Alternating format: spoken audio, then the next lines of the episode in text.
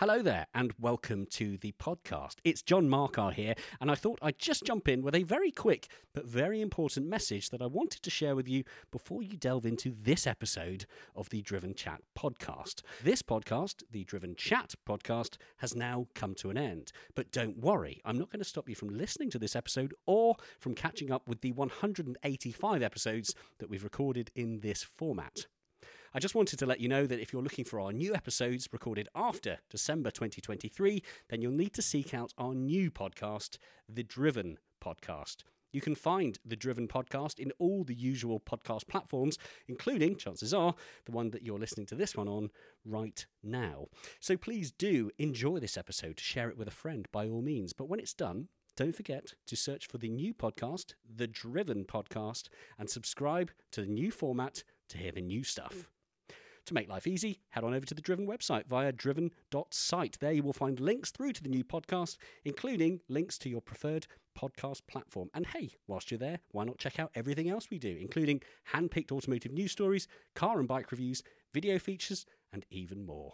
For now, though, I'll let you enjoy this episode, and I will remind you again at the end of the episode, but for the future reference, this message is approximately 1 minute and 30 seconds long. That's six clicks on the 15 second skip button. Enjoy. There's never been a faster or easier way to start your weight loss journey than with PlushCare. PlushCare accepts most insurance plans and gives you online access to board-certified physicians who can prescribe FDA-approved weight loss medications like Wegovy and Zepbound for those who qualify. Take charge of your health and speak with a board-certified physician about a weight loss plan that's right for you. Get started today at plushcare.com slash weight loss. That's plushcare.com slash weight loss. Plushcare.com slash weight loss. I'm Kate Reid. I'm from Melbourne, Australia, and I'm the founder and co owner of a bakery called Lune, which specializes in croissants. But I have a very different previous life. The Driven Chat podcast in association with Paramex Digital. You dream it, we bring it to life. Find out more at drivenchat.com. Hi, I'm Rachael Downie. I'm currently sat opposite John Markar, and I am about to interview the very, very lovely Kate Reid. Uh, John Markar wasn't wasn't part of this. No. I mean, you did. You know what? She was absolutely lovely. I loved. There was many reasons why I wanted to talk to Kate, and that all become clear when you listen to the podcast. But she's got such an interesting life story so far, and there was lots of. Uh, re- we resonated a lot with a lot of past situations that we've been in. Um, she's a former, apart from this bit, which I'm about to say, because I was not a former Formula One aerodynamicist. Um, that was not me in a past life, but that's what Kate. That's what Kate was. That's what she used to do, and now she runs um, Lune Bakery. Uh, she literally is a connoisseur when it comes to the most perfect croissant, and how she came from her life, which was all about Formula One, her dream of wanting and then achieving working in Formula One, and then how she ended up having the best croissants. I think it was voted, I can't remember which, I think it was the New York Times that voted that she had the best croissant in the world. Like, how do you do that? I love that she's gone from like the most precision engineering role in motorsport to croissants. And of course they're the best. Of course they are. Of course. Makes but perfect sense. It's so true. It's like you would look at the fact that, yeah, her work in Formula One is the pinnacle of anyone's career and dreams and aspirations. And yeah, the reasons why she she left working in Formula One, we talk about all of that, to her journey into discovering the most perfect croissant and making the most perfect croissant. The only disappointment, John Markar, can I just say, is Mm-hmm. I haven't had the joy in tasting. That was going to be my next question. Obviously, I wasn't there for this Yeah. recording. This was just you. I haven't yet heard this conversation, so I myself am looking forward to listening to it for the first time with you, dear listener. Uh, but yeah, so no no croissants in the studio. No croissants. I was expecting Oh. a big box or tray. I'm not. I'm not a snob. Um, of freshly baked croissants, still warm as well. That's. I don't know whether that was. I was really aiming for the stars here, but yeah, we didn't get any croissants, which Oh, you know. Well, but hopefully the conversation made up for it. the conversation definitely made up for it. And yeah, lovely, lovely lady. And it was probably one of my favourite interviews, actually.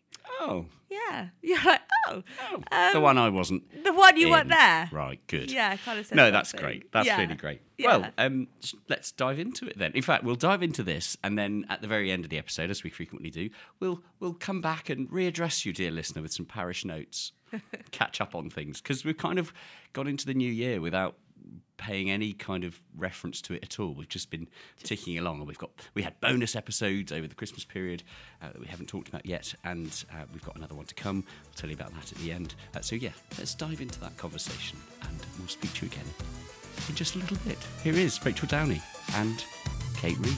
Enjoy. The Driven Chat podcast in association with Paramex Digital.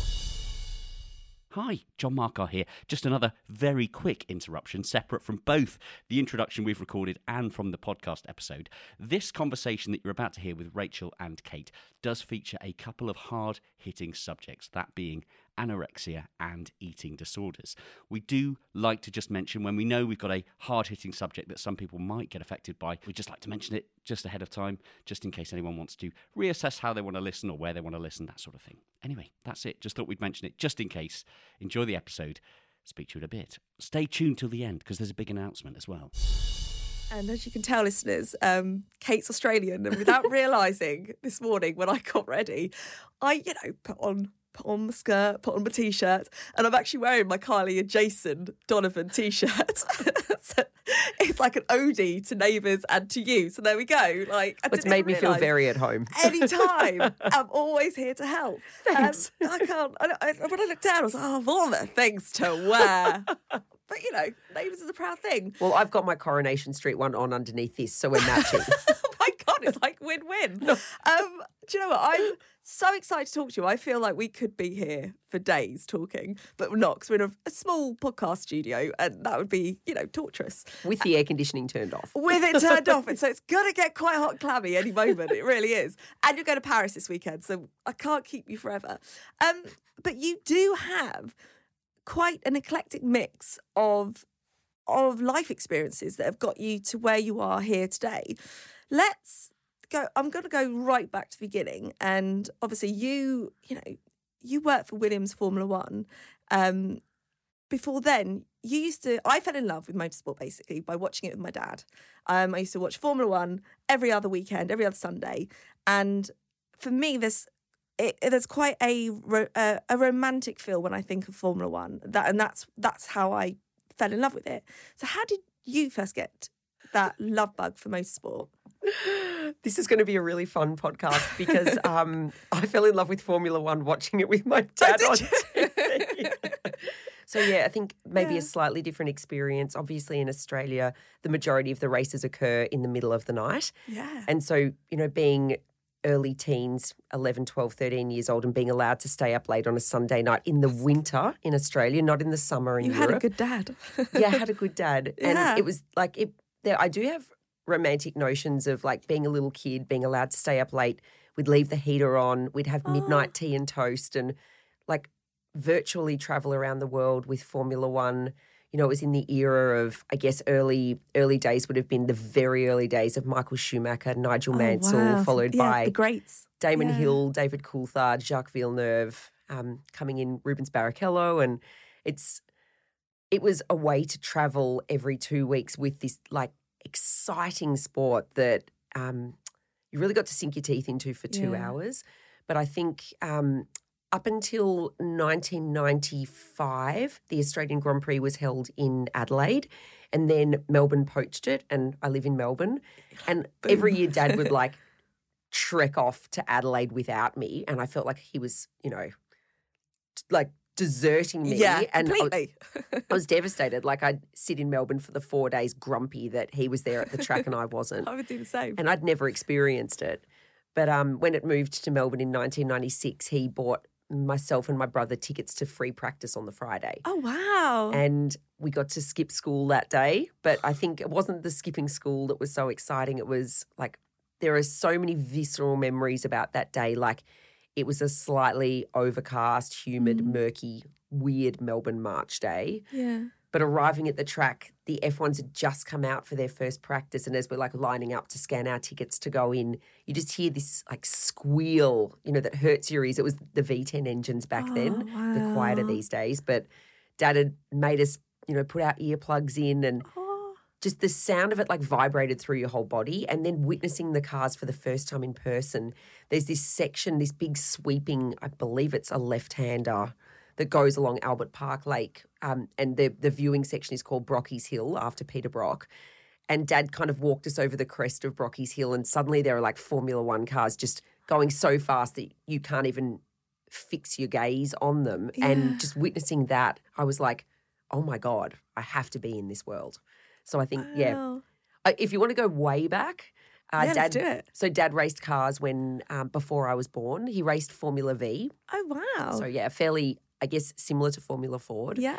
And when Mum was pregnant with me, she would go along to the track to watch Dad, and I think was just petrified. Mum's a very sensible person, but uh, I think she blames going to the track and like maybe the scent of it and the sound permeated her pregnant belly and, and made me fall in love with it. It's with all it. your dad's fault. It's There all dad's fault, It's yeah. all dad's fault. But that's the thing. I think with motorsport, and I always say to my friends, you know, go to a race and then you'll Yeah. get it. It is that. It's all the sensations. It's the smell. It's the noise. It's, and that's what my favorite race is Le Mans. And just being there, you you you're in a different world, Oh, and that's how it gets into your blood somehow. Oh, I went to Le Mans back in 2007 for the first time for the 24 hour race. Yeah. Dad had taken me to the circuit when I was like nine years old and we were on a family trip to the UK and France. And I remember being like very taken by it, but actually being at Le Mans like at 3 a.m. in the morning on one of the corners right at the back end of the circuit where it's pitch black. Yeah. And I think the era that I went there, uh, both the Peugeot and Audi were like so quiet. And all you saw was like this flash of light coming from nowhere and then it was gone. And it's just, you're right, there's something incredibly special about witnessing Yeah. it in person. Yeah, it's it's yeah, it's it's just magical. So so how did you get, you know, from someone loving, you know, watching the racing with the dad, how how did you end up working for Williams Formula One um, as an aeronautical engineer? How how does that happen? Well, like the first dream was to be a driver because I think Okay, like, that's good. Yeah, I mean, that's that's probably the fantasy yeah, you know, if you love motorsport, you're like, oh, I want to drive one of them. And I was, I wanted to buy a go kart and race go karts. So dad told me I had to go and get a part time job. I bought myself a competitive go kart and oh, I became obsessed with practicing. And, you know, I was a member of the go kart club of Victoria and we'd go to the track every day after school and I would, you know, just try and get seconds and then, you know, fractions of a second off my lap time. And finally, dad was like, Kate, you've actually got to like get in a race one day. We've got we've got to stop just coming to the circuit and doing testing. So the first day I signed up for it, like I just didn't have the animal instinct, and I think I was terrified. There were like cowboy kids out on the circuit there, and you know they were just cowboy boys. yeah, yeah. yeah. And I think I valued my life, yes. and so I kind of just let people past me. And I think after that first race, I thought, you know what? Maybe like being a driver's not my thing. Yeah. But I'd always loved maths and science at school, which is like a pretty uncool thing to say, especially Yeah. back in the day when you're a 14 year old girl. But I had, and I, I think. Like I like to shout it from the rooftops now because encouraging more women into STEM is something that I'm really passionate about. okay, good. Um, do you guys use the word STEM in the UK? yeah, we do. Yeah, okay, cool. I Yeah, was just wondering if yeah. people are going to be like, "What's she, what's she talking about?" What is STEM? Yeah. so I went along to a careers day at RMIT and I, because they had like an automotive engineering degree specific. So RMIT used to be a TAFE, which is like, I guess it's more of a technical college rather than a university, but Okay. several decades ago it became a university, so you could go and get degrees. And one of the degrees that they offered was uh, automotive engineering, um, not a generic engineering. So I went along and chatted to them, and I said, "Look, I, I want to be an engineer so I can work in Formula One." I was fixated on this goal, and they were like, "Okay, you could study automotive engineering, but it lends itself more to the commercial automotive industry. If you really want to get into Formula One, you should study aerospace engineering because it sort of covers like the most the most advanced technical development. Like obviously, it's in space and aircraft, Yeah. and so many of those things are also relevant to Formula One, particularly aerodynamics. So after that careers day, I was just fixated on getting into aerospace engineering and did all of my high school studies that led me to getting the score that I needed to get into aero at RMIT. And I just spent five years at university, obsessed with university. Like I was so well behaved. I I wasn't a party animal. I Yeah. didn't drink. I you know, it was 40 contact hours a week at uni with Wow. lectures and tutors. And then you'd go home and you'd study until three in the morning. But I so intense. it was so intense. This is really embarrassing, but at the end of my first year of uni, um, because I I knew that a career in Formula One would take me to the UK because you know the majority of F1 teams are based here, and I loved the idea of that because family holidays when I was a kid were always back to the UK to visit mum's family who's from Northern Ireland, and like. I love like the switchback bridges and the windy country roads, mm. you know, lined by hedges. And I've just got memories of road trips. And I had this romantic vision of living in the UK. So to sort of inspire myself further with the vision, I thought at the end of my first year, I'm going to take myself off to the UK for a month in December. Like, you know, the weather we're having now, it's pretty cold and, yeah, and what a time to come. Yep.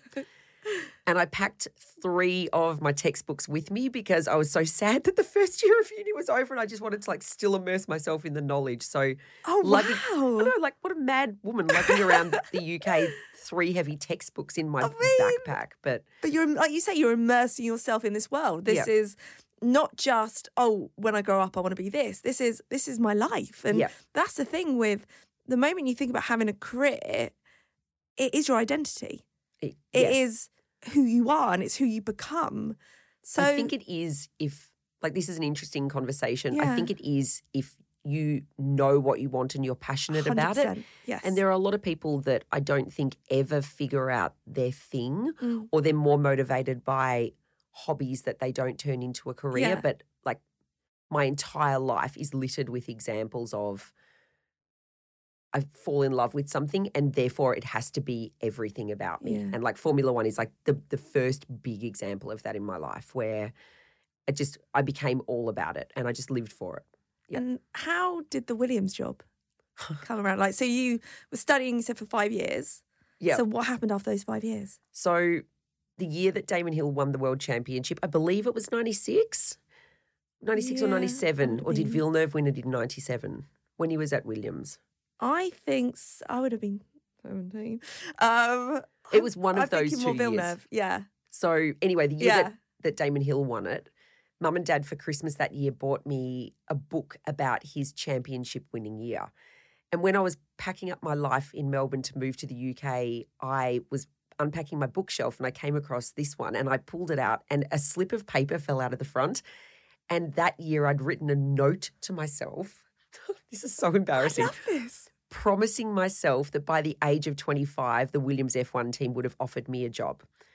And I was packing up my life at 23 to move to the UK because Williams had offered me a job. And it was a, a, a fairly, uh, a, just a, a raw moment of like, wow, I've actually achieved this pretty wild goal. Yeah, it's talking it into existence, isn't it? That's Yeah, manifesting it literally. that's what you've done without realizing all Yeah. those years. So Wow. I finished aero um, five years, probably about 22 years old. I started uni when I was 17. And the first year out, I got a job for Ford Motor Company in Melbourne, working. It was weird. Like I knew it was always going to be a transitionary role, yeah, but working in human resources, but as an engineer.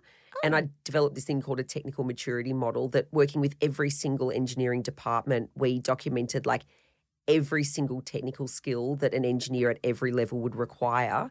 So Ford were trying to bolster their technical expertise because they realized they had a company of generalist engineers and not specialists, and they needed to improve the, their design. okay. But then throughout that year, I was volunteering for a Formula Three team, and like that experience was pretty eye opening in itself. It was kind of my first ever engagement with a racing team, and these guys were rough. Like, here's this like clean cut private school educated Yep. girl who's Yep. studied aerospace engineering. And oh, that's cute. She wants to get a bit of experience with us. Like, let's Oh, you know, bless her. bless her, Yeah. but also like let's rough her up a bit. and they didn't take me seriously. They teased me constantly. Like it's, it was probably tantamount to bullying, Yeah. but maybe I was just a bit blind to it because I was getting to work with a car. And on reflection, that time with those guys was so valuable because like they taught me how to like break down and rebuild a gearbox and pull the car apart. And when you finally work in Formula One, you realize how important it is to mm. like you might have the best idea for an aerodynamic component but if it takes three hours to change on the car it's completely useless it mm. has to it has to be practical and you know the, the pit crew have to be able to pull it off and change it in a matter of seconds so actually teaching you the the mechanics and the physical build of something that they were that was a valuable year working with that team but um so i was volunteering with them while i was working at ford and i also applied um, on recommendation from one of my lecturers for a Masters of Motorsport Engineering and Management at Cranfield University in the UK. And I'm not sure if it's the same now, but at the time, I think a few of the Formula One teams actually sponsored it. And they took 10 or 15 people a year. It was incredibly expensive, and you had to go through a really stringent application process. But once you got in, it was kind of your golden ticket into Formula One. So my lecturer said, You should apply for this. I applied for it. It was hectic in terms of the application process, but I ended up getting offered a spot. So once I had this spot, I'm like, Great, there's like a nugget that I can start writing to Formula One teams and say, Hey, I've been accepted for this course at Cranfield. Is there any chance I could come and, you know, do some free work experience with you before I start it? Because I think it was like about 15 months before I was due to start this course at Cranfield. And I sent letters off to like, it wasn't just F1 teams in the end. Like I expanded my search to rally teams and, you know, some Formula 3 and things like that. Got either negative responses or nothing back from. Oh, it's nice pretty when that happens. Yeah. Yeah, it's great. It's Yeah. really uh, Oh, encouraging. uplifting. Yep. Yeah, Yep. uplifting. and then the no, it was like this beautiful, like late spring November morning, and I got up and I was checking my email, and there was an email in from the HR department of Williams saying, "Oh, your letters just landed on our desk. We're actually recruiting for junior aerodynamicists in a permanent role. Uh, we'd be interested in interviewing you." And I was like, maybe I fell off my seat. Maybe I had just this moment where time stopped.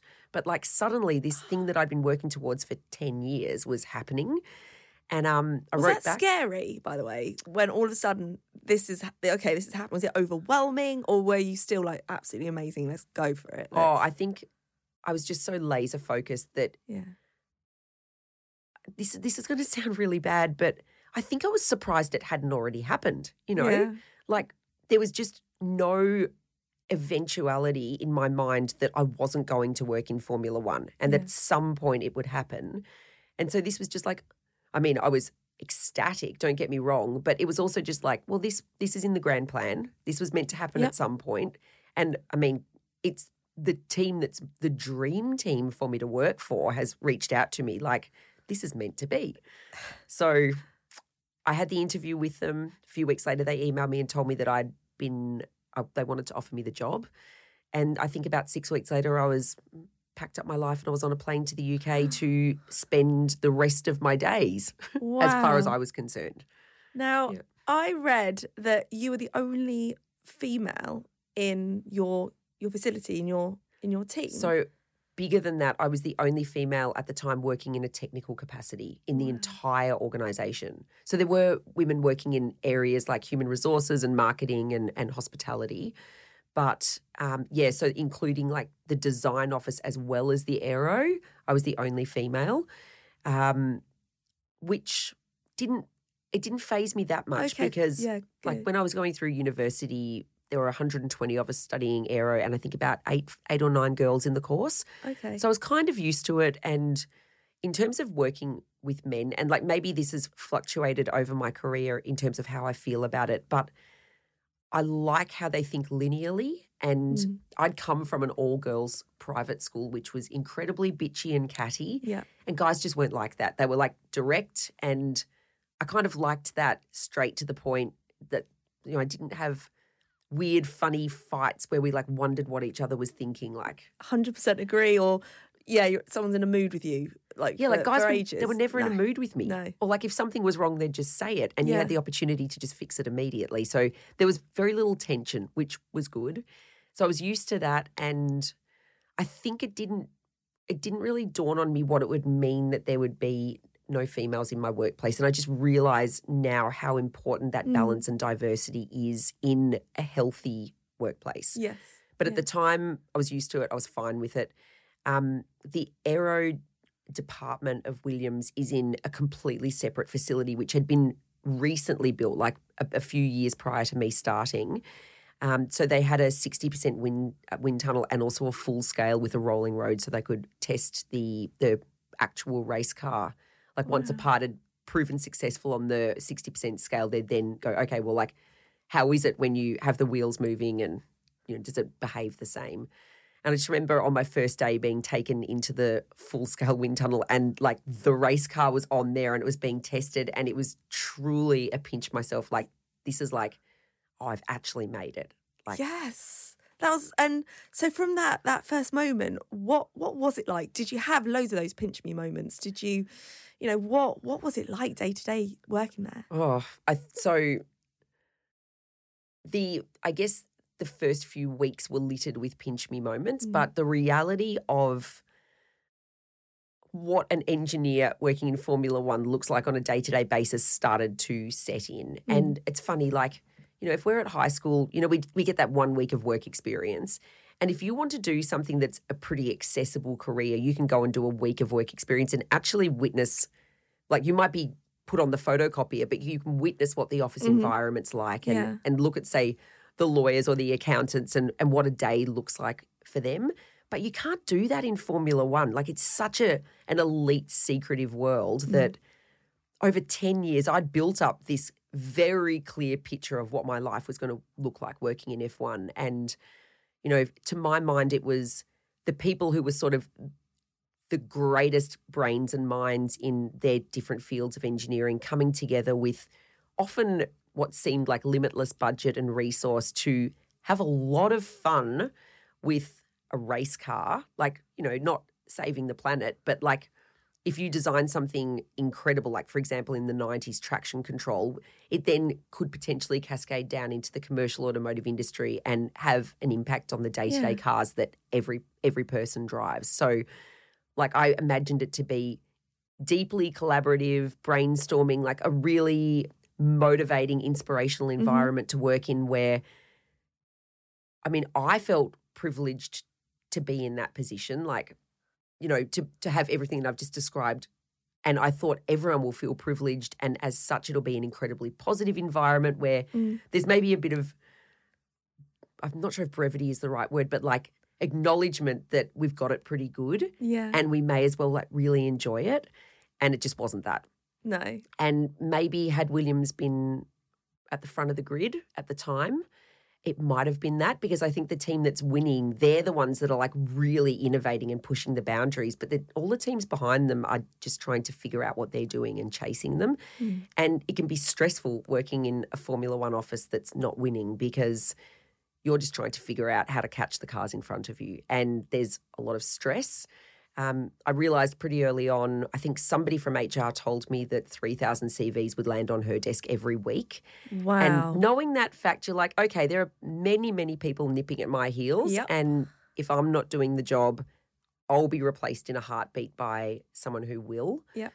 But I mean, how, lo- how long have I been talking? I'm, I'm a chatterbox. No, but that's And- so true though. It's it, but it is. It's out of those three thousand people, and you know, I kind of feel that with certain freelancing, like presenting jobs I've done, Yeah. and you kind of think, and some of them will probably work instead of me doing my forty hours a week or however long your hours were, they will stay till ten at night Yep. and maybe not even ask for as much money as me, you know, and and Correct. that's the reality of it. Yep. That, Um, you've just described Yeah. what it was working and you're there. never going to win. It's like being on a like a hamster wheel. You're you're never going to win. You're never going to get to the top of what you think that that that mountain is.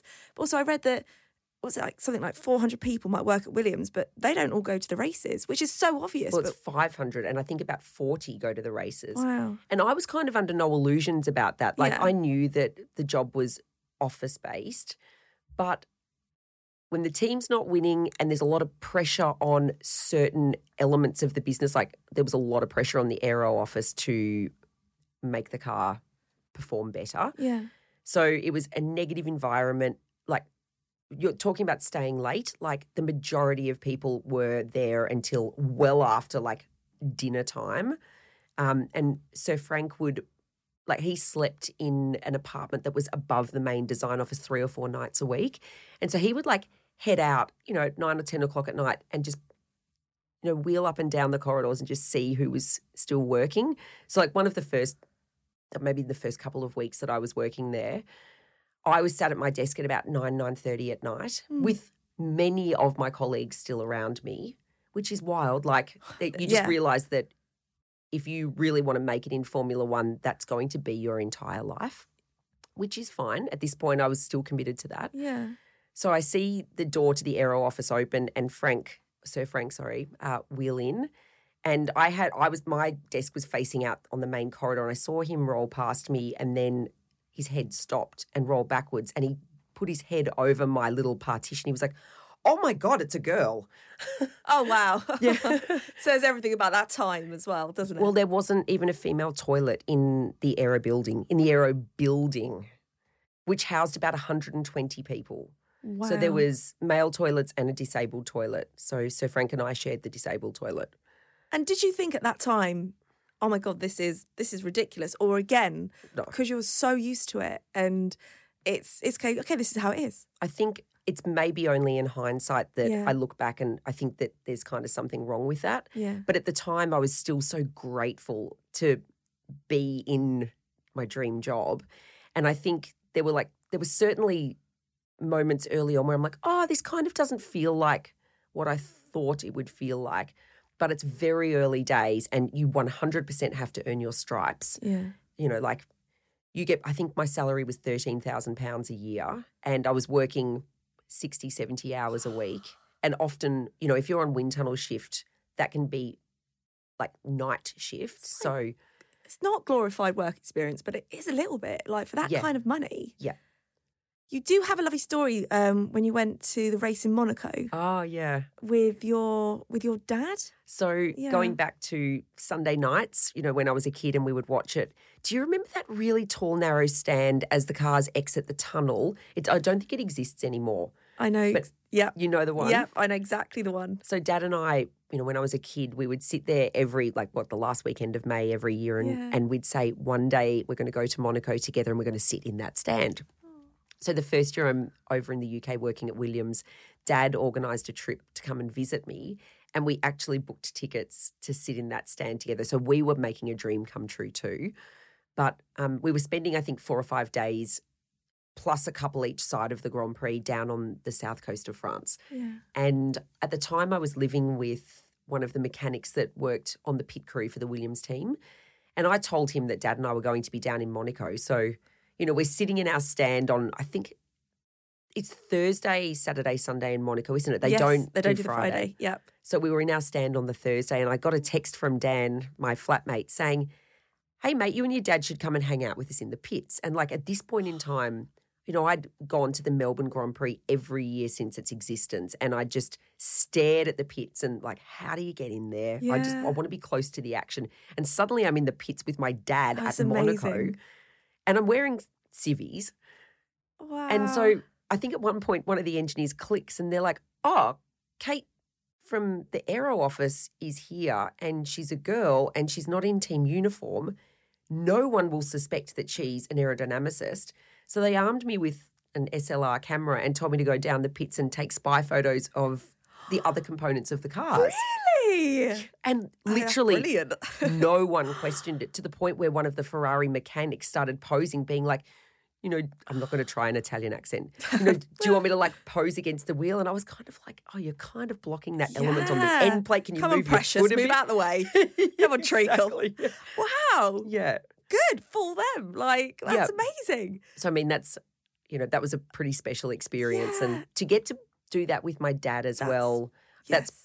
Potentially that's like the pinnacle. You know. yeah, that's beautiful. Dad and I, Monaco, in the pits, like we went and stood up while we are watching them do uh, pit stop practice, and like Dad's chatting away to Jackie Stewart. Alexander Wurz is on my left having I a mean, chat that's to me. amazing to be Yeah, able was- to do that with your dad. Yeah. You know, who who loves the sport. You know, who Yeah. and with his girl. It I mean, a that is dream come true. absolutely amazing. And Yeah.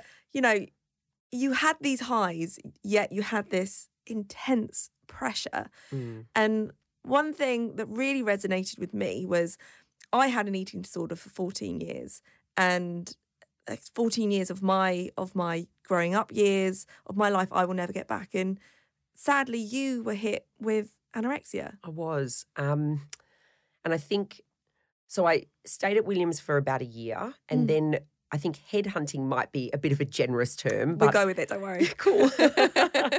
so I believe at the time it was Spyker, which was Mhm. then Force India. And they reached out to me and said, We're looking for, you know, junior aerodynamicists It's all like, so I think it was like junior aerodynamicist, senior, the, and then a model maker in each team. That's how it was sort of put together, or a, a designer. And they're like, we're looking for the the more junior aerodynamicist to join. And a few people have said that um, you're good. Uh, would you be interested in coming to have an interview? So I confided in one of my colleagues who was in the aero office, a very good friend who had worked for Jordan previously.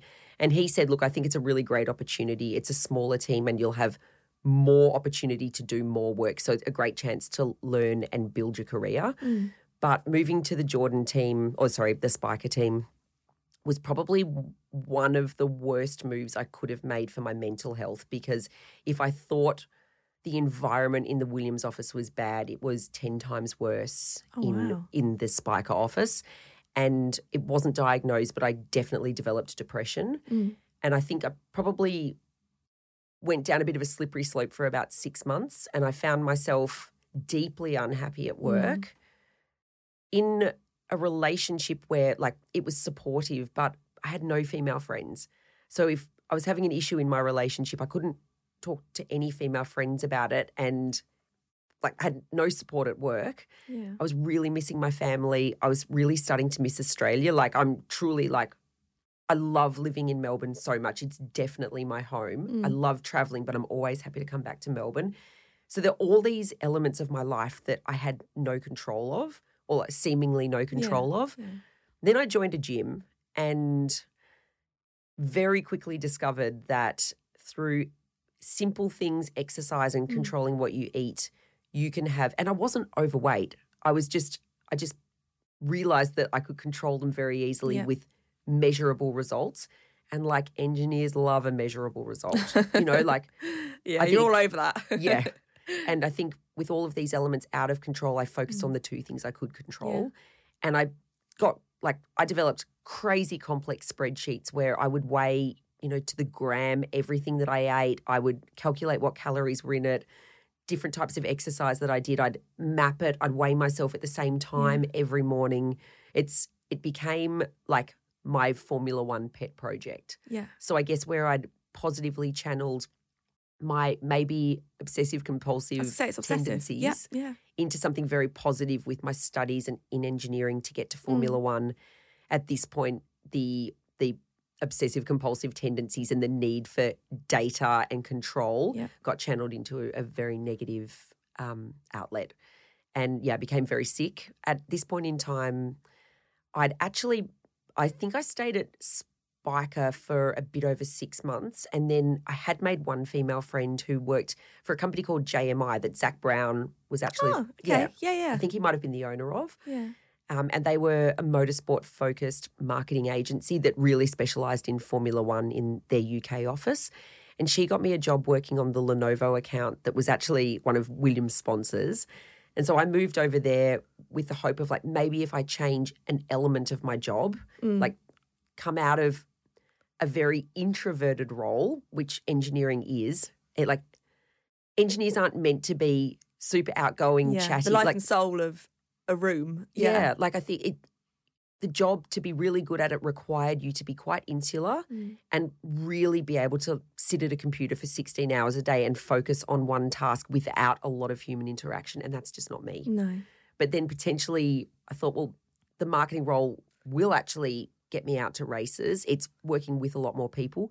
But by the time I moved there, I was already sick. Mm. And I mean, if you suffered with an eating disorder for 18 years, you know that once you're in the grip of it, it's incredibly hard to get out of it. and you want to get out of it. It's not. It's it. I used to have dreams that I could just go out for dinner with with some friends. Yeah. And number one, people do turn their backs from away from you because obviously you're you're Yeah. poorly. You're having to, you know, you isolate from people because you don't want to be out there. You don't want to socialize. You have to cancel because the thought of you know all of that is too much. But you want to get better. Yeah. You don't. You want to It's be like like, everyone else. People living in your head. Yes. Yeah. And the, the eating disorder is not you. Yeah. And it's this constant tug of war. Yeah. But the eating disorder always wins out because I'm sure you can associate with this as well. When you actually listen to the one that wants to be sociable and go out for dinner and eat and see your friends, when you do that, the panic that ensues from what you've eaten and the fact that you've like what is the word when you you know you've you've not been able to resist temptation and you've let go of control mm-hmm. it's it's like you've let yourself down The Driven Chat podcast in association with Paramex Digital. Hey, it's Ryan Reynolds, and I'm here with Keith, co star of my upcoming film, If, only in theaters, May 17th. Do you want to tell people the big news? All right, I'll do it. Sign up now and you'll get unlimited for $15 a month in six months of Paramount Plus Essential Plan on us. Mintmobile.com slash switch. Upfront payment of $45 equivalent to $15 per month. Unlimited over 40 gigabytes per month. Face lower speeds. Videos at 480p. Active Mint customers by 531.24 get six months of Paramount Plus Essential Plan. Auto renews after six months. Offer ends May 31st, 2024. Separate Paramount Plus registration required. Terms and conditions apply if rated PG. I'm Sandra, and I'm just the professional your small business was looking for. But you didn't hire me because you didn't use LinkedIn jobs. LinkedIn has professionals you can't find anywhere else, including those who aren't actively looking for a new job but might be open to the perfect role, like me. In a given month, over 70% of LinkedIn users don't visit other leading job sites. So if you're not looking on LinkedIn, you'll miss out on great candidates like Sandra. Start hiring professionals like a professional. Post your free job on linkedin.com/achieve slash achieve today. it's horrendous that inner kind of distaste with yourself for doing that. You Oh. hate yourself for doing you that. You hate yourself and it's in a way, and then it makes it even worse.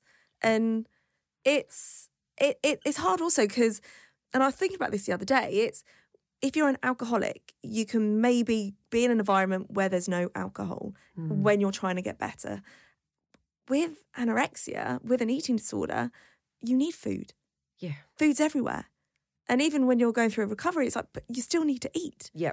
And it's it's just so hard. And but also you get to that stage when your body is in starvation mode. You, you you're just not it's like a high.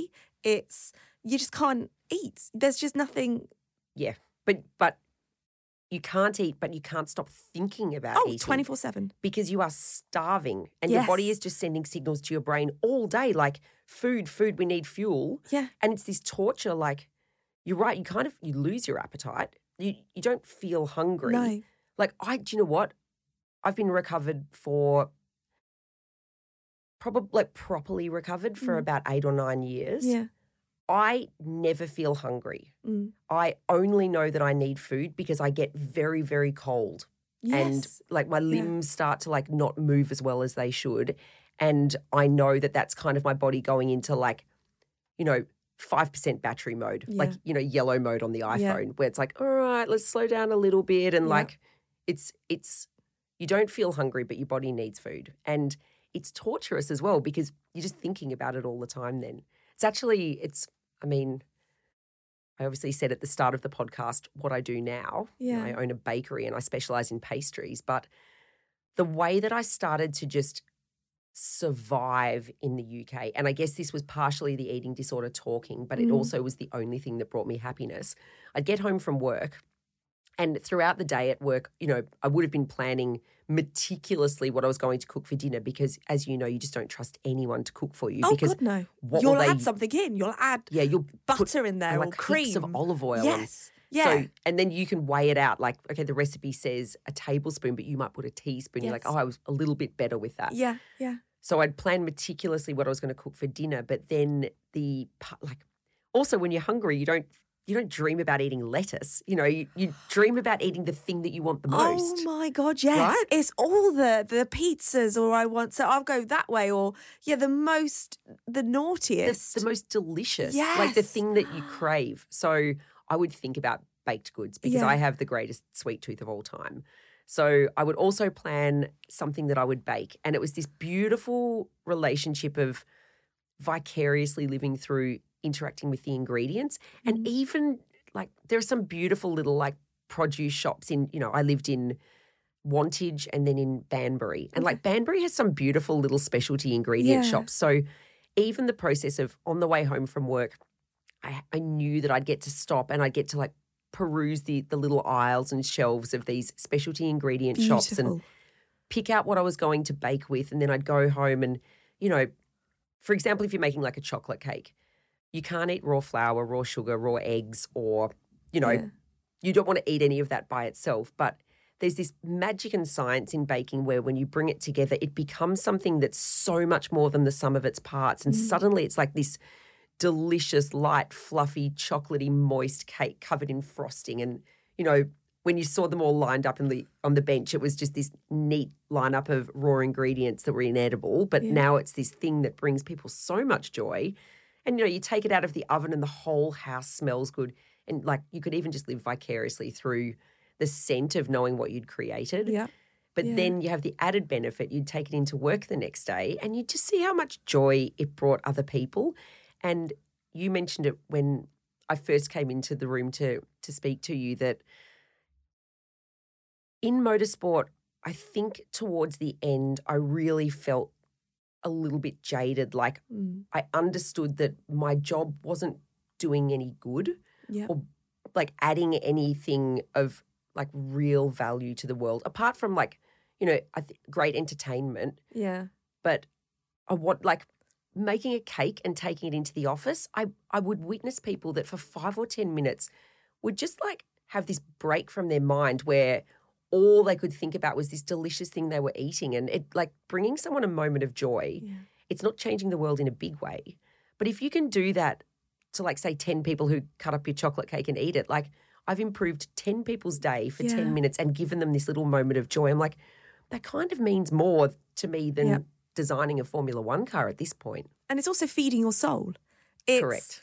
It's you're feeling these things of this is what it's about. Yeah. You know? Um so when was that moment that you left being in the UK that you were like this I can't carry on like this. Oh, it's it didn't end up being my decision. I Mhm. think I was, you know, when you drop below a certain weight, Yeah. you really lose the ability of rational thought.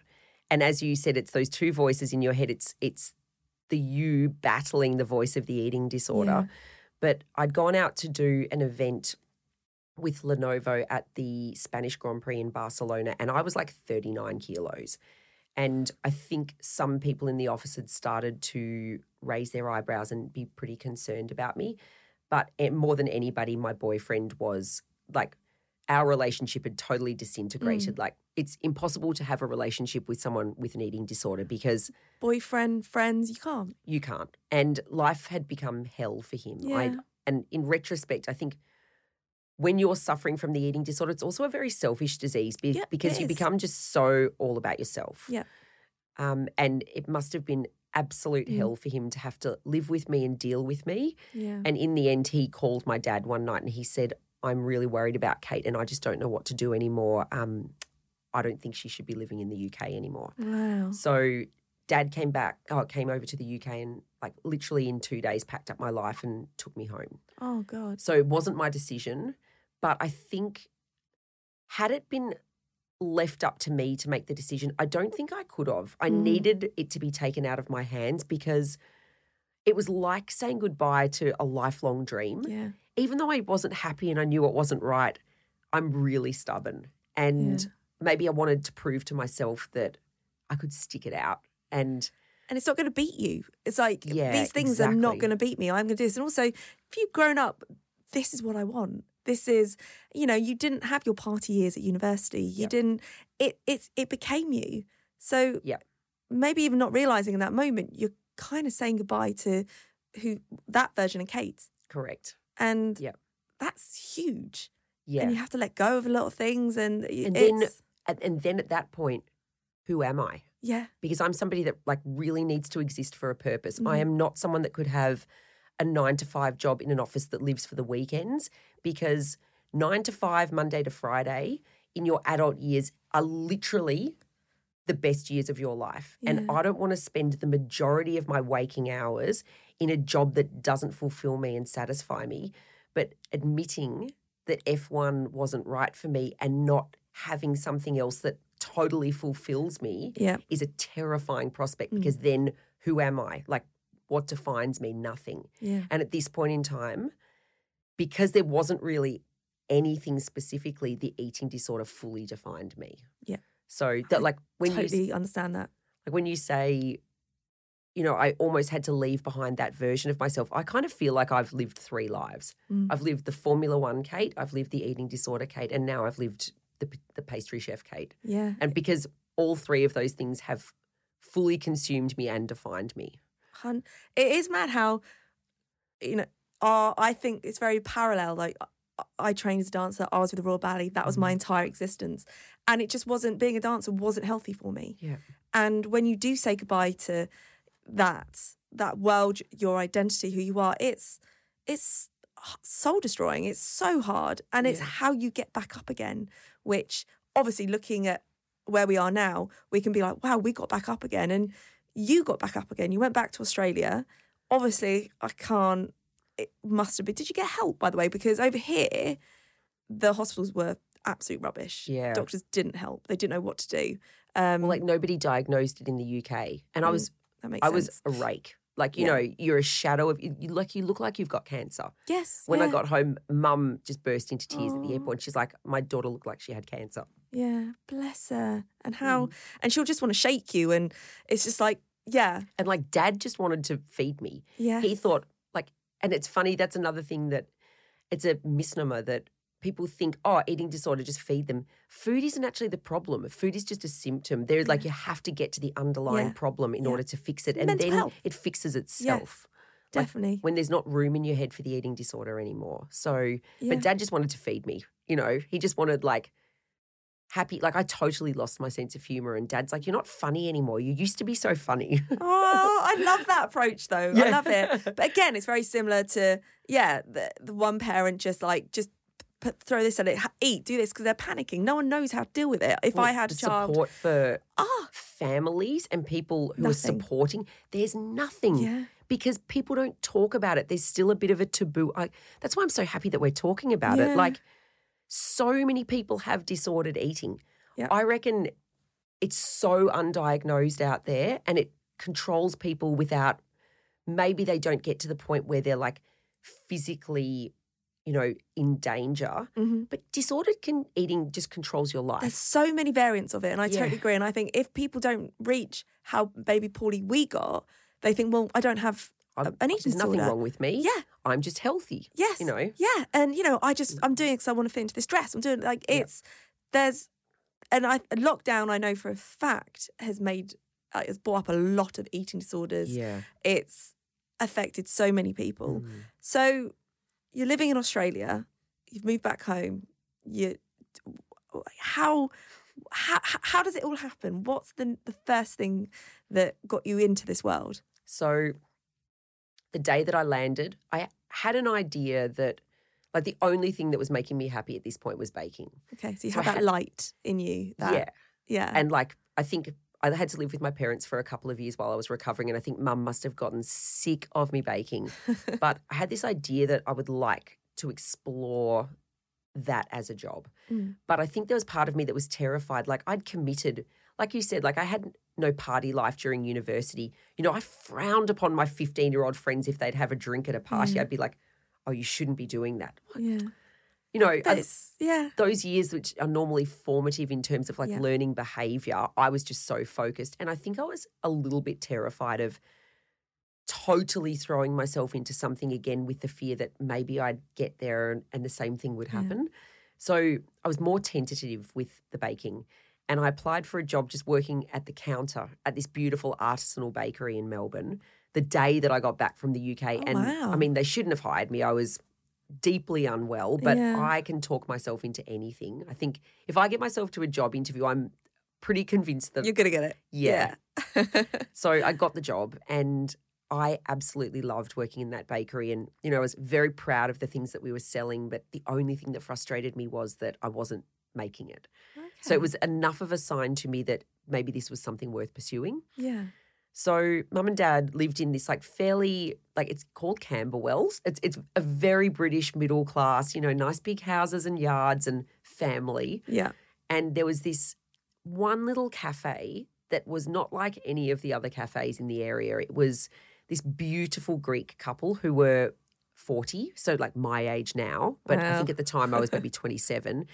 And I would go to this cafe on my days off from the bakery, have a coffee, and I just sit there and watch this woman, Mary, working in this tiny little kitchen, just whipping up the most beautiful, exotic Mediterranean and Middle Eastern dishes, like the likes of which middle class Melbourne in the suburbs, I don't think they'd ever witnessed. Like, Yeah. you'd see someone walk in off the street and maybe it seated 12 people. It was perfect. And they'd walk in and they'd go, Oh, can you just do me like pancakes with ice cream? And, and she's like, Get out.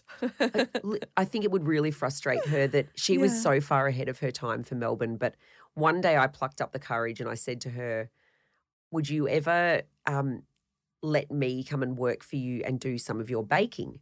And she was just, she was just divine. She's like, Of course, darling. You can start next week and you'll work Tuesday through to Saturday. And you'll start at 6.30 in the morning and you'll finish up at 10.30 in the morning and you'll do all the baked goods for the counter. And I was like, oh my God, someone's Wow. going to like let me loose on their KitchenAid. so that sort of entered into probably one of the most um, supportive, positive, inspiring periods I've ever experienced in my life where I really felt welcomed into their family. Yeah. And I learnt so much. Like she taught me about seasons and the provenance of ingredients and, you know, like how to bake commercially because it is different if you're baking at home compared to, you know, Mm. having to produce something, having a prep list, you know, understanding how kitchens work. But it was in a, an incredibly supportive way. It, it certainly wasn't, you know, a, a terrifying kitchen where people are shouting at you. And I got this opportunity to cook for a living. And I would bounce across, you know, across the park to Oh, get to this cafe every morning and 6.30 would come and I just the four hours would fly by and I kept saying to her, Are you sure you don't want me to stay later? And she's like, No, darling, 10.30's done, you've done your jobs. And I'm like, but I could help you with the prep. Nope, nope, you're done. And like about two or three years later, I actually discovered that I didn't realize she knew I was sick or why I was sick, but she said she recognized it Yeah. the very first time I walked in the door.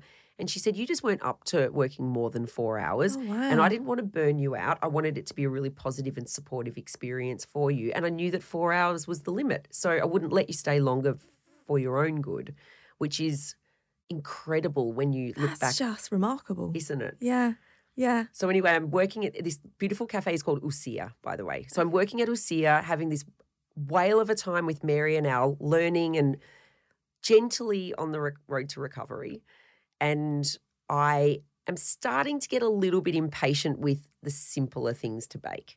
And I mean, I start to turn my research outside of work to French pastry because it's very technical and complex, and an engineering mind loves that.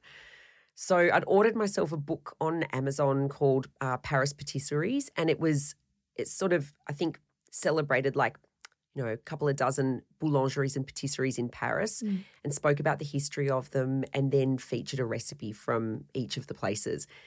And I got home from work this particular day. The book had arrived. You know, tear it open, sitting on the lounge room floor, and randomly open it up, and there's this stunning photo that's that the whole double page and it had been taken at a boulangerie in the 10th arrondissement called Du Pain et des Idées. And it was a really zoomed in photo of pain au chocolat that were displayed on the counter. Oh wow. And it was such a sharp macro photo that you could, like, it was like you could reach into the page and Mm. touch the layers of the pastry and like the little chocolate batons poking out and the shine. Like, it was like if you touched it, the page might crunch. you know? Yes. yes. And like you could smell the butter yeah, coming I was gonna say that. I was gonna say that. Yeah. And I was so hypnotized by this photo that I closed the book, walked up to the nearest set of shops where there was a flight center, and I booked myself a ticket to Paris. Yeah. Oh wow. Yeah. And went into work the next day and I told Mary and Al, Yeah. and Mary's like, oh my God, I've never been to Paris. I'm coming with you. So after work, we went and booked her ticket. And then a few weeks later, Al was really grumpy and he's like, well, you never asked me. I want to come with you too. So the three of us headed off to Paris together.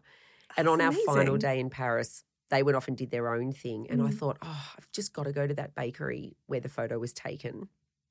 So I walk across town to it. And then there's this little line of like, you know, elegant French women snaking out the door. Yeah. And I jump in the line. And I'm just enamored by even just watching how each of them engage with the process. Like they weren't standing there on their phones, they were just patiently waiting. They were taking in this like stunning Belle Epoque boulangerie with, you know, it was, it's ornate and there's brass and Yeah. like a mosaic ceiling and everything is perfect. And then when you finally get into the shop, there is the counter like resplendent with pastries. And I think I had maybe lost track of where I was in the queue because I arrived at the front and the vendeurs or the sales assistant is laughing at me. She's like, Oh, you've been standing here for about 10 seconds. Um, what can I get? What in French? What can I get for you? So, in broken French, I tried to explain that I'd booked the ticket because I'd seen this photo of the boulangerie in a book. And she ran out the back and got the owner, who was the only one who spoke English in the shop. I told him, and he, I think he went and wrapped up like five or six pastries, and he's like, "No, please, they're on me. I love this story."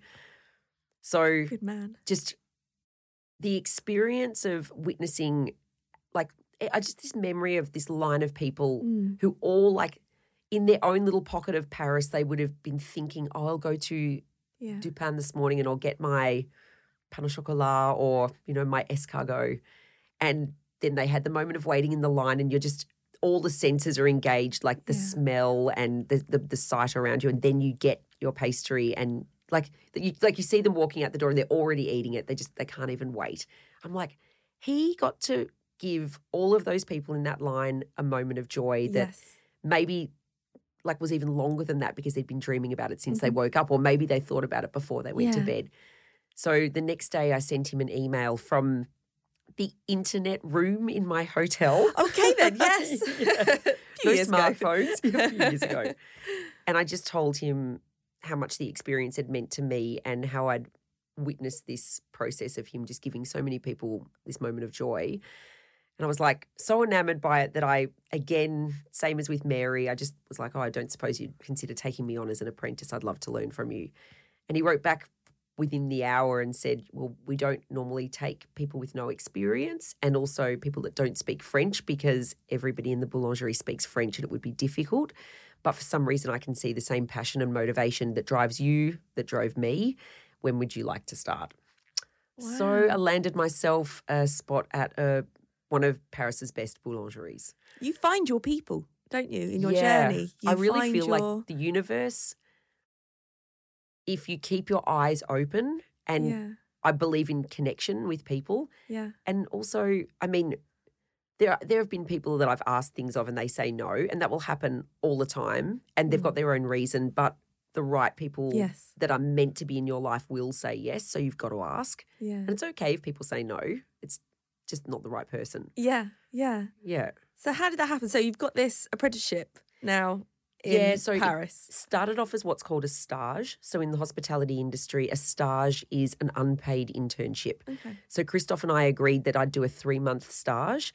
And at the end of it, if he thought that I was progressing in an appropriate manner and I was enjoying it, I, I would go on to do the full apprenticeship. So it's really expensive to live in Paris without a salary. But- yeah. Do you know, I've just, I love telling this story. I've told it so many times, but every time I tell it, something else occurs to me that I haven't actually like been able to articulate before. Yeah. And in talking to you, when I started in F1 and the salary was low, I I should have like if it was the right career for me, I should have loved it even Mm. though like the work was incredibly hard and it was stressful. If it was the right thing for me, all of those things wouldn't have mattered. Yeah. in the boulangerie in Paris, they were super long days. And it was like quite a small corner shop. So the storeroom was in the cellar. And then there was this tiny, like metal spiral staircase. And then there was the, the bakery shop and where the ovens were. Mm. And then there was another tiny spiral staircase up to the first floor where the raw pastry kitchen was where I worked. And daily, we would be carting 25 kilo bags from the cellar up these two precarious staircases up to the raw pastry kitchen and like kilos and kilos of butter. And it was exhausting because all the learning was happening in a language that I didn't speak. So I had to be so visually aware of what was happening and also listen out. So I was learning a language, learning new skills, and physically working. I would go home so exhausted but fulfilled and happy every day. There we go. And Yeah. it didn't matter that I wasn't getting paid at the time. Like at, at the point where you can't support yourself anymore, it becomes a problem. yeah. But no part of me felt disgruntled or like that it was unfair. I was just so immersed in what I was mm-hmm. doing that it didn't matter. And. Yeah. I've never That's it, been though, able, isn't been it? able to put that together. Yeah, that's it. When and I think it you said it as well, it's like if you have to get up early for something and you're not looking forward to it or you think you are, you should be, it ticks all the boxes. Yeah. But you're really tired and it's such a struggle. Whereas when you started working with Al and Mary, you were skipping Yeah. across the lawn. Like Yeah. again, it's feeding your soul. Yeah. It's making you feel alive. It's giving you the purpose, the Yeah. purpose that you probably have been looking for, had been looking for for your whole life. But you know, you you kind of tell yourself, no, I'm meant to go for this, and that's it. Yeah. You know, and sometimes it's creating your own thing, not in a way walking someone else's path Totally. to get to that dream job. Because I also feel like I've never walked someone else's path. Exactly. Like, I think to backtrack to the engineering, at my all girls school, um, year nine, we all had a session with the careers counselor and I was the I was one of the only ones that marched into her office knowing exactly what I wanted. And I'm mm-hmm. like she's going to love this. It's going to be easy for her. I'm already on the right track with my subjects. I know what I want. And I'm really like I'm a girl who wants to do engineering. And I sat down at her desk and she said oh are you sure you're a girl? You've got to get very high marks to get into aerospace engineering. Maybe you should just study arts and like this is this is in the 90s. Yeah. Like, we're not talking about the 1800s. no, no, This is the careers counselor at a girls' school yeah, it- discouraging someone from going not to STEM. surprised at all. How mad is that? Like to not be surprised. I think you're someone that needs connections. That you said before. You're someone that probably needs to feel safe. Someone that, um, yeah, needs to feel that kind of community somehow. Yeah, and then you become who you're meant to be. yeah. Um, so Don't get me wrong, I love working solo. yeah, yeah, but, But like being part of a hospitality community, like yeah, being in London this last week has just been it's been maybe one of the best trips of my life.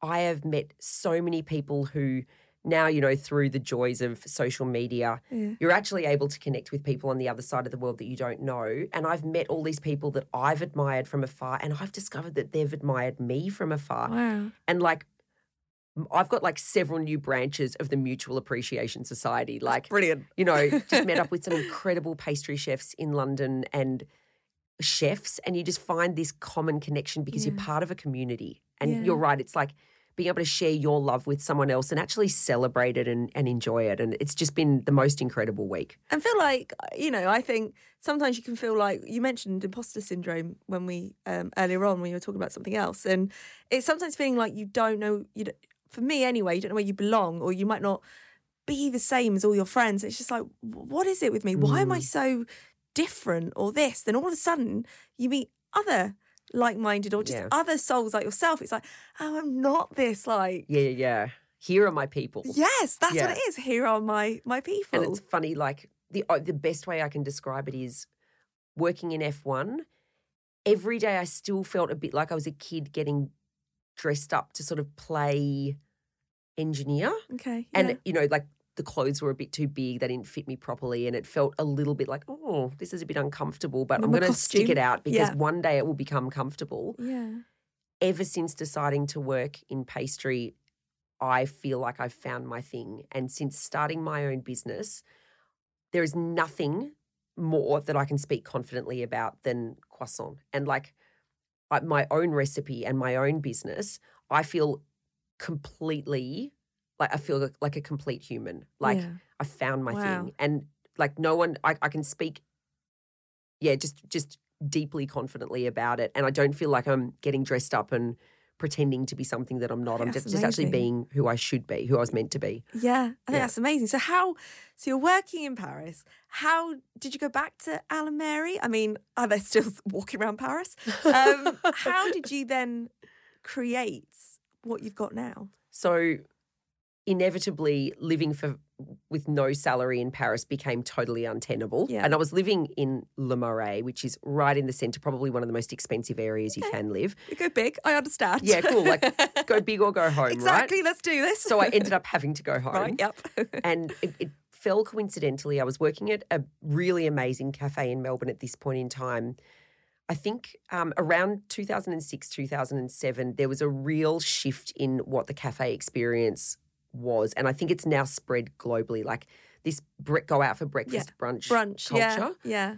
And um, I'd ended up leaving, like going on from Mary and Allen, getting a job at one of Melbourne's arguably best cafes. And, you know, there were lines out the door for breakfast and brunch on a daily basis. And they had an amazing cake counter. And so I was stretching myself a little bit, but then I went to Paris. And the owner of the cafe contacted me after a few weeks and he's like, hey, we're expanding into the space next door. And it'd be really great if you could come back.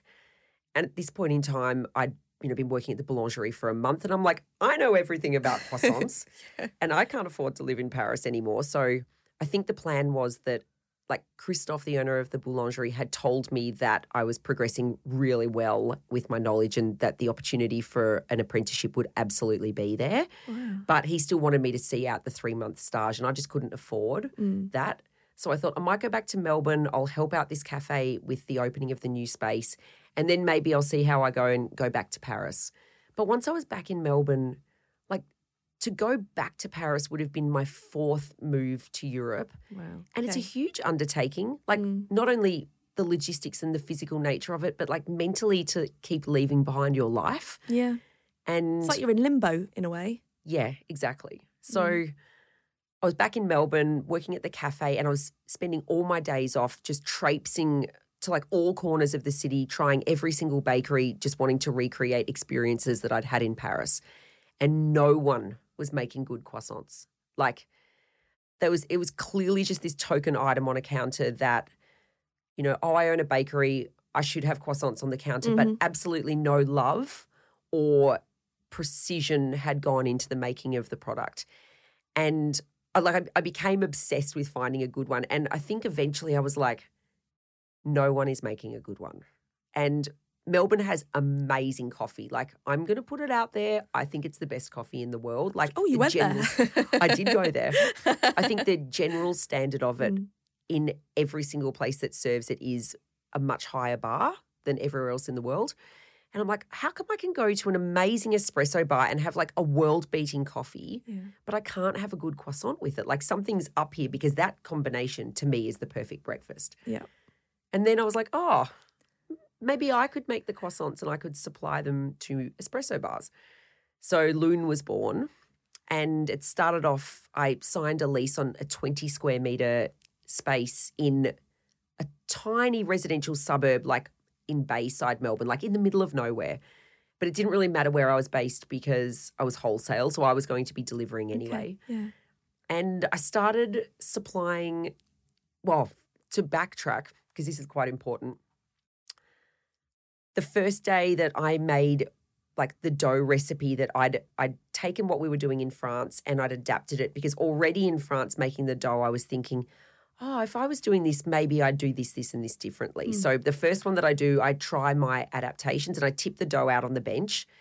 And I just have this memory of standing there staring at it, thinking, oh my God, I don't know what to do next.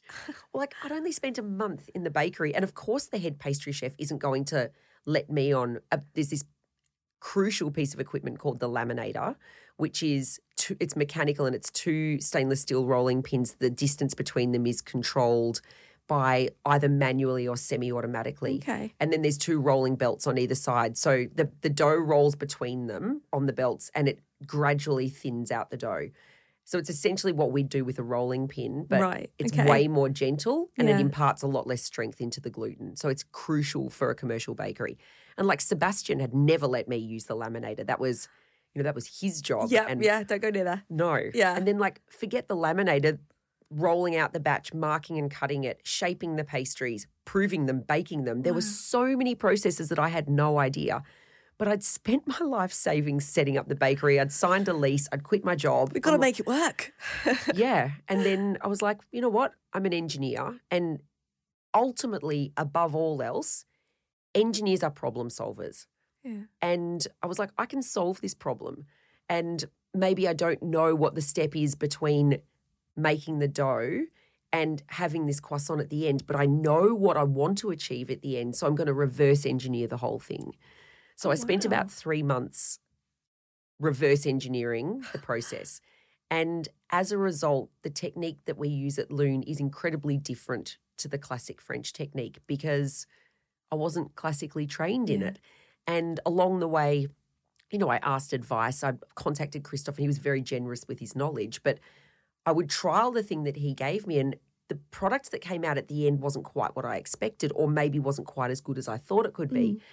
And it made me really critically assess the classic techniques and try and improve them. So, what we do at Lune is not tied to the classic technique. And I think there's a double benefit of that where if you work in, an, in a bakery that does the classic mm. technique, that is dyed in the wool. Like you do not challenge that. If you come in as an apprentice, you get taught it and then you replicate that day in, day out because that's how you make croissants. But at Lune, because it's not the classic technique and it was born out of reverse engineering to create the most perfect product possible. Every single day every step in the 3 day process is up for critical assessment. And if any one of our pastry chefs has an idea on how it can be improved just like working as an aerodynamicist in the F1 team like Yes. on a daily basis we're trying to improve the car and focusing on all the different aerodynamic elements. If someone has an idea on how we can improve the end product or the efficiency without affecting the quality of the end product, they're allowed to say what it is, how they want to test it. They're then allowed to test it. And then, like F1, they compare it to the baseline. And if it's better than the baseline, it becomes the new process. That's amazing. That's in a way what you wanted when you were at Williams. Yeah.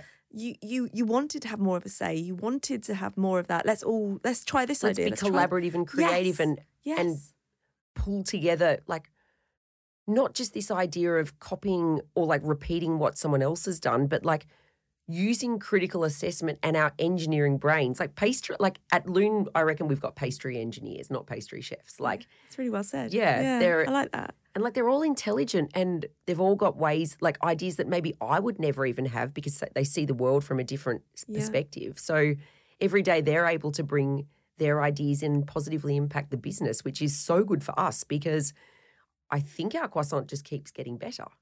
And did you grow from you know doing the oh, wholesales? Oh, yeah. Did it grow quite quickly? So the first 18 months was me by myself. And again, I was like working 90, 100 hours a week. Mum and dad, bless them, would come down. Like mum would finish work at about four and then come down and help for a few hours. And Good old parents. Good old parents. Right. And Yeah. dad would show up like at five in the morning and do the dishes and then like clean the kitchen when I went to do deliveries. So I was lucky to have their support. But ultimately, I am somebody that needs human interaction. Yeah. And I started to feel the depression coming on, but I'm sure you can associate with this too. I think once you've suffered from a mental illness, you're so much more aware of yourself and you can feel the subtle signs of it coming on. Yeah. So, So it's like little trigger yeah, triggers, basically. correct. Yeah. So I shut down the business for two weeks and went on holiday to Paris because I'm like, I just need to go back to the place where it all started and be Where re-inspired. you fell in love. Yep, Yeah. literally with a croissant. Yeah. and I came, I actually met this um, amazing girl, Jessie, on the plane. And when we both got back to Melbourne, she had tickets to go hear this guy called Rene Redzepi talk, who I didn't know who he was at the time, but he was the head chef and owner of what had just won the best restaurant in the world, Noma. oh wow. And he'd just written a book, um, which also had uh, a special edition journal attached to it where he spoke about the year that he first won Best Restaurant and how it was one of the most difficult years of his life. And I mean, there's obviously a, a vast gap between best restaurant in the world and tiny little bakery in Melbourne making croissants. But some of the things that he spoke about resonated with me. And I left that talk knowing that I needed to make a change to bring the business back to what I needed professionally to make me feel fulfilled. Yeah. So I called my brother, who's on a business, like he's on a motorbike trip up the east coast of Australia, and he'd always worked in hospitality, but front of house. And I said to him, Hey, I really want to change Lune from a wholesale business to just a retail customer facing business because uh, like for my own fulfillment i need to see the customers enjoying the end product and it's like you know all, Yeah. all your three days of work and then you don't get to see someone take a mouthful and go like you know those Yeah. women lining up at the bakery in paris and taking their first mouthful while they're walking out and seeing them enjoy it. You want to see that moment. You want to be part of that moment Yeah, more. Yeah. exactly so i could hear his eyes roll through the phone like oh yeah i'll go help my sister in her pokey little bakery Yeah, yeah, yeah. and then you know I'll flip her off after a couple of weeks and she can do it by herself. But like two weeks in, the lines started in like a suburb in the middle of nowhere, and then they were getting longer and earlier. And like one day, Cam and I rolled up at the bakery at like four thirty in the morning, and there were people lined up, and we didn't open till eight. And then it got to the I point mean, where that's amazing. it's a it's like I still look back on it, and it's almost mythical. Yeah, yeah, yeah, Yeah. yeah, totally. So it got to the point where we were open Friday, Saturday, Sunday, and the first customers would arrive between two and three in the morning. And by six thirty, there was maybe 120 people lined up around the block. We had to have a ticketing system because everything was sold out by like 8:45, and every customer was limited to you know six pastries. Like it was, it became like soup. It it Like, had yes, this is. yeah. I can't believe that was happening. Like you said, in a in the part of Australia where you were in the suburbs, Yeah. you have created. And is this all word of mouth? literally like and i think and you know what it's lune would not be lune if i didn't have the background in engineering and formula one mm. not only because it makes me look at it different to a classically trained baker and obviously that's the biggest difference Yeah. but especially in the early days there was this media fascination early on with this girl who used to work in Formula One and now she's making croissants. So the media were interested in us. Mm. And then it became a little bit like folklore. Like, have you heard about that bakery down in Elwood Brilliant. that like there's like lines around the block at 6.30 in the morning? I think my favorite story is I think it was 2014, a federal election. And by this stage, if you weren't at Lune by five in the morning, you were going to miss out. Right. Okay. So this guy reaches the front of the line at maybe 8.30 and uh, like we'd converted the shop was so tiny we'd converted the front door into a barn door so that was the counter we'd sell across the barn door and he comes up to the barn door and he's like perplexed and he's looking around and he says to cam where are the voting booths?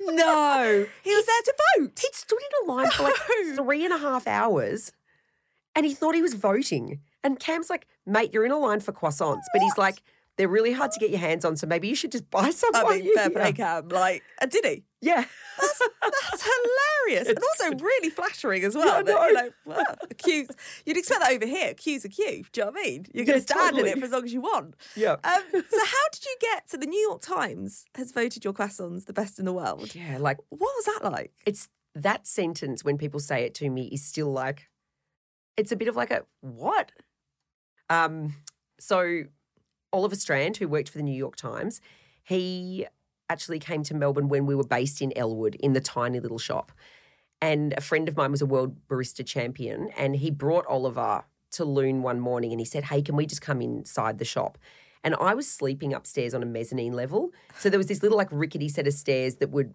were next to with like an open balustrading next to the bench that I would egg wash the pastries. Yeah. And so Matt and Oliver sat on the stairs next to me. And at this point I had no idea who Oliver was. And Matt's like, hey Kate, can we have a pastry? I'm like, yes, you can have one each because everybody lining up uh, there has lined up and their priority. Mm. So Oliver was like, oh, oh, I'll just have a plain croissant. And the review of the New York Times was based on Oliver Strand eating one plain croissant sitting on my rickety stairs next to me in a 20 square meter bakery. That's amazing. yeah. and That's it actually- amazing. it's pretty wild. yes, it So is. The story came out. We moved to this which is now our headquarters still, this incredible turn of the century warehouse. So uh, you know, it's not old by British standards, but you know maybe 120 years old, and it was completely uh, empty and and run down when we took it.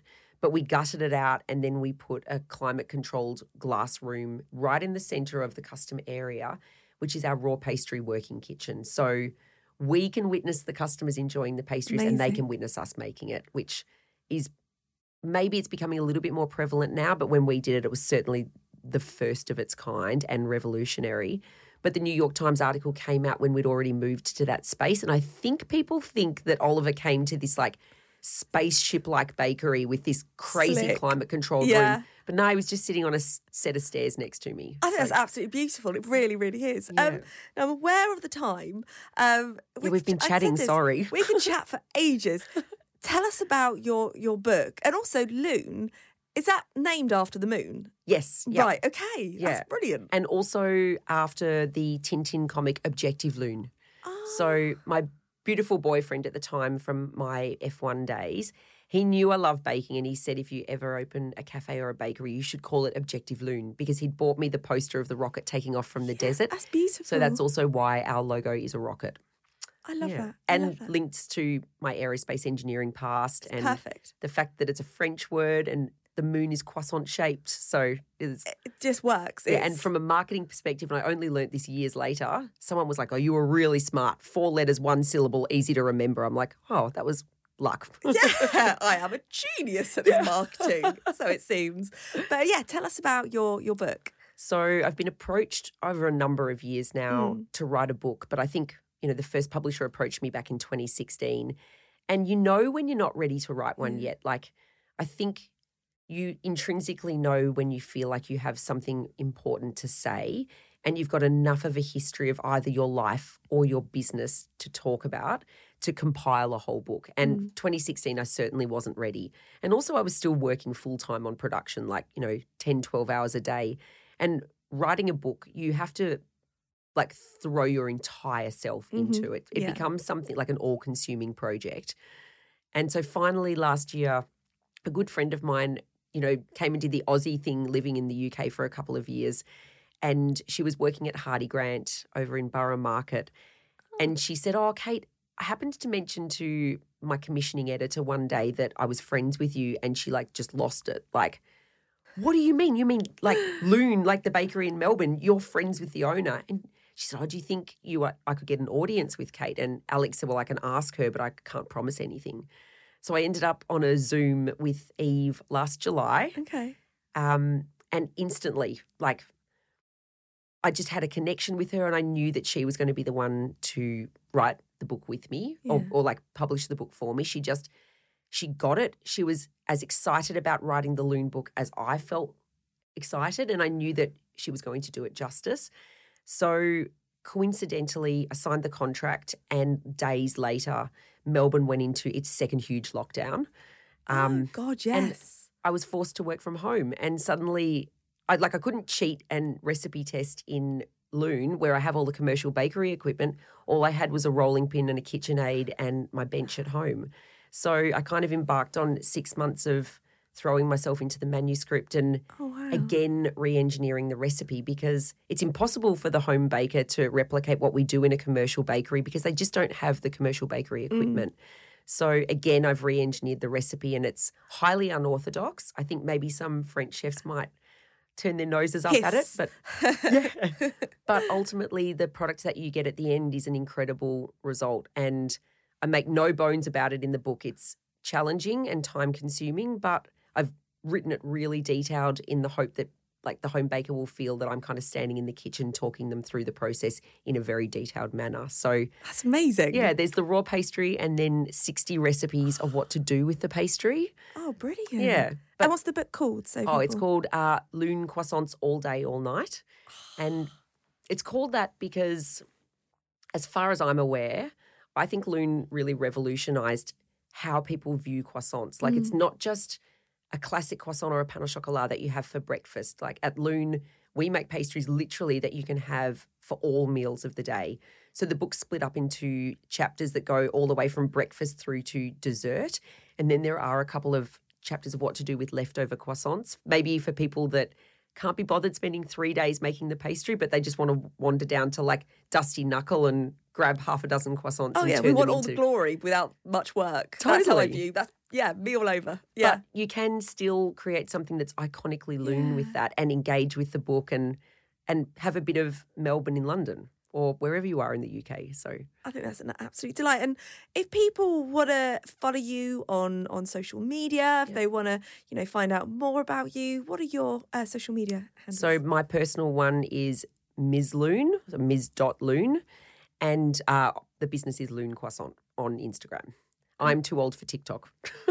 oh, don't even. I Don't mean, even know how it works. It makes you feel old, Kate. I tell you, when I looked at it the other day, it's like, yeah, I'm now depressed. I'm not 18 apparently, and on Love Island, uh, which is a good thing for both. Um, Kate, it's been an absolute pleasure talking to you today. Thanks so much for having me. The Driven Chat podcast in association with Paramex Digital. There we go. That was Rachael Downie and Kate Reid. What a very lovely conversation. Yeah, do you know, like I said before, it's quite rare sometimes to meet people that you feel have gone through very similar experiences to you. And yeah, I, I, I just felt that with Kate straight away. Um, yeah, I, I, I loved it. Also, when you meet someone that's achieved a lot in their lives, it does make you look at your life afterwards and like, oh, What have I been doing? yes.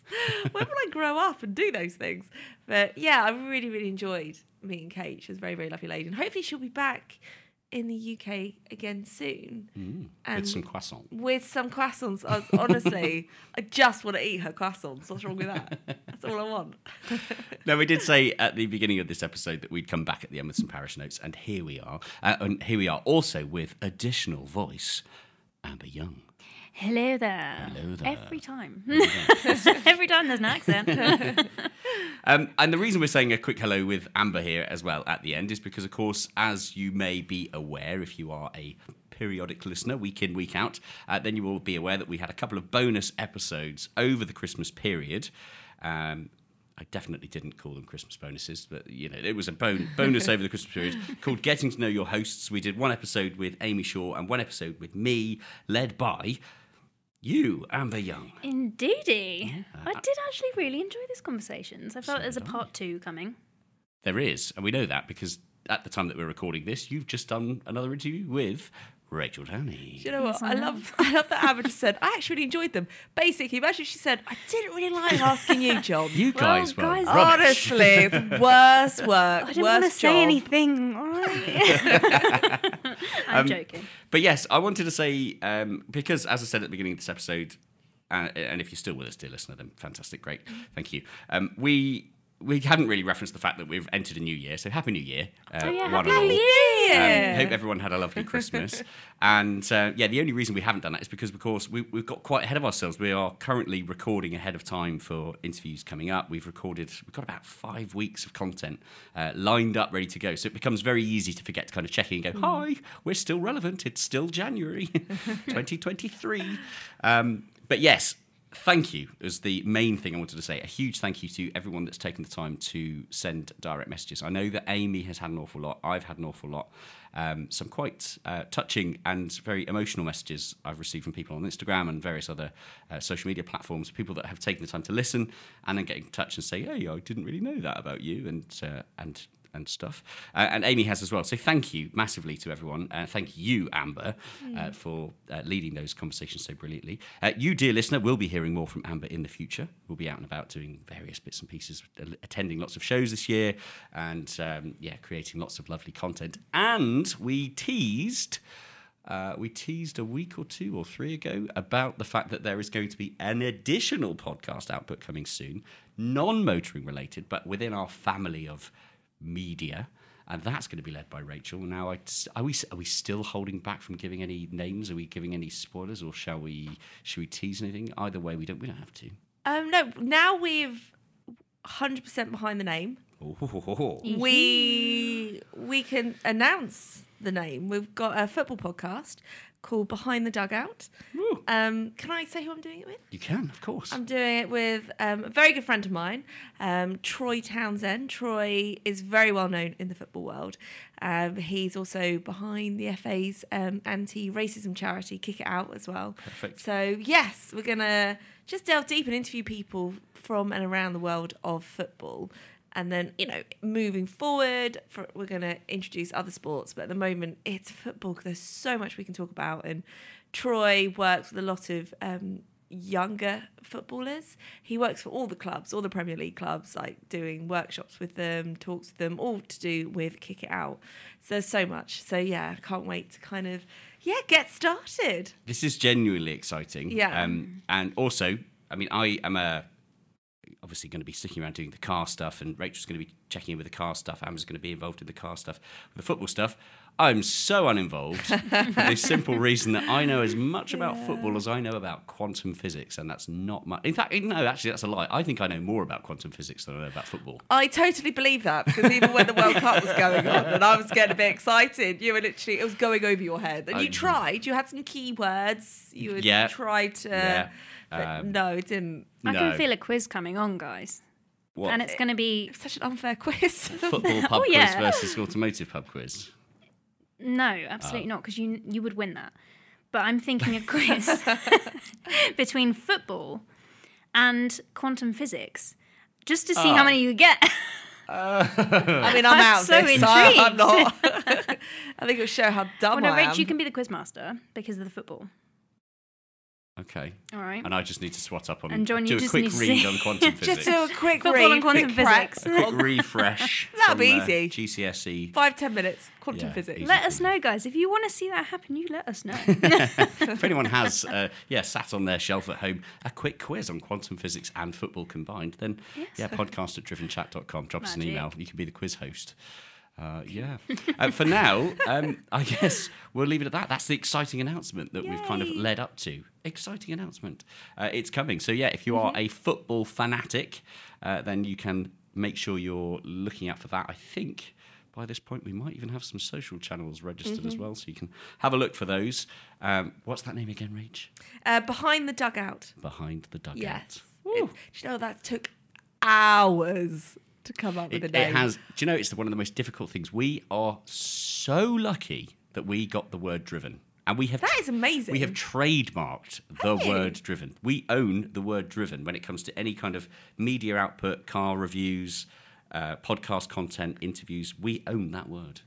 My mouth has like dropped Yeah, open. I know, I That's know. clever. Good work. That's Hashtag smart. owned. Don't know how we did it really, but uh, well, I do know how we did it. We've got an amazing um, legal people that did it, so thank you to them. Uh, but yes, uh, picking a name is difficult because, of course, every single name in the world has been thought of. It's like trying to register a company name, isn't it? Like, have you thought of this name? Yes, it's claimed. Yeah. I came up with some such good names. And you're like, oh, Turns out that it's been a live podcast for thirty years or something. yeah, that was a genius. But yeah, we got there. We can't wait. Uh, yeah, it's I'm going to be excited. it's going to be very very good, and the people that we can bring to to you guys and to to interview and to kind of find out more more things and talk about mental health, um, especially in the world of football and just what goes on Mm. really behind behind the scenes of football. So yeah, it should be good. It should be very super good. refreshing as well. Thanks, thanks, kids. Watch this space. Uh, for now, we'll let you get back on with your day, whatever you're doing, dear listener. I hope you're having a lovely day um, and have a lovely week and a lovely month and whatever time frame in which we're listening to this. It's lovely. Uh, until next week, we'll be back with uh, another conversation. My memory, even though we've dis- we've scheduled uh, about six weeks of content, can't remember who it is, Is that's it coming Kate up next, week. No, Kate. Reid. No. Kate was today. Kate was today. We've just listened to Kate. Remember? Yes. Yes, yes, we have. yes. One of those weird years already, you know.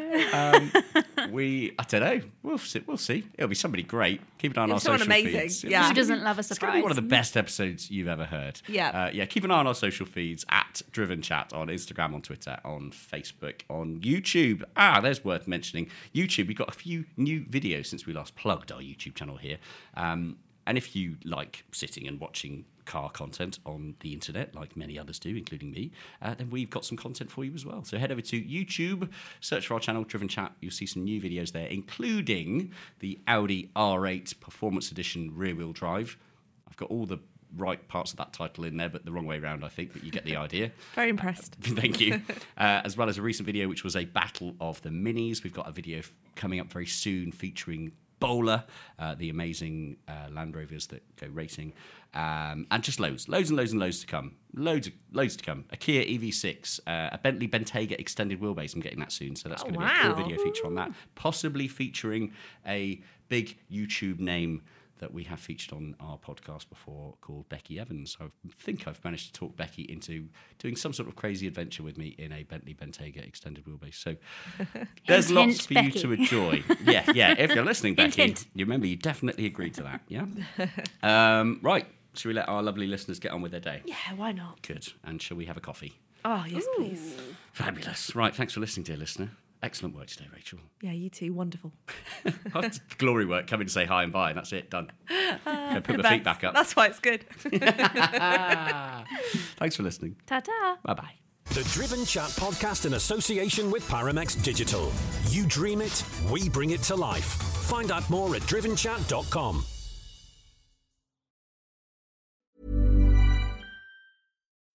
When you need mealtime inspiration, it's worth shopping Kroger, where you'll find over 30,000 mouthwatering choices that excite your inner foodie. And no matter what tasty choice you make, you'll enjoy our everyday low prices, plus extra ways to save, like digital coupons worth over $600 each week. You can also save up to $1 off per gallon at the pump with fuel points. More savings and more inspiring flavors make shopping Kroger worth it every time. Kroger, fresh for everyone. Fuel restrictions apply.